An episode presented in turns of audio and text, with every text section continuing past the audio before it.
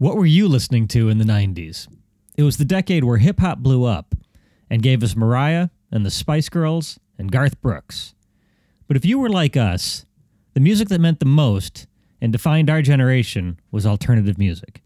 I'm Michael Leggett. And I'm Robin Leggett, and we were there at the beginning.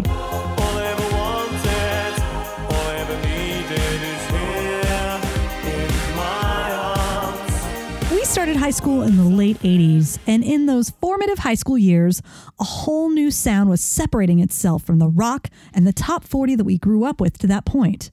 Better yet, it was specifically targeted to us. I've been caught stealing once when I was five.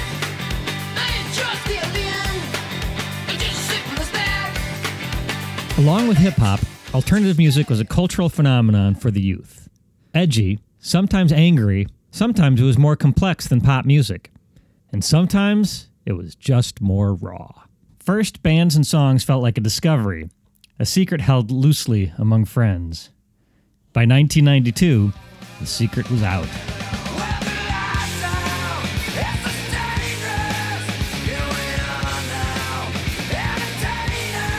And what was underground became part of the mainstream. Throughout the 90s, alternative launched multi platinum careers, spawned fashion trends, and gave us some of the most iconic songs of the whole decade, music still in heavy rotation today. Back then, I was a DJ in Fresno, California, playing the music. And I was a student and struggling writer in Los Angeles, merely obsessed with it. We still love all kinds of music to this day, but we remain in the thrall of the songs that were part of the soundtrack of our youth. And we think we're not alone. And so, we invite you to join us on this journey as we go back in time and revisit the wild, the wonderful.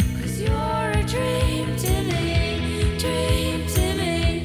and the weird. That was 90s alternative. This is not for you. I'm going to say that again. This is not for you.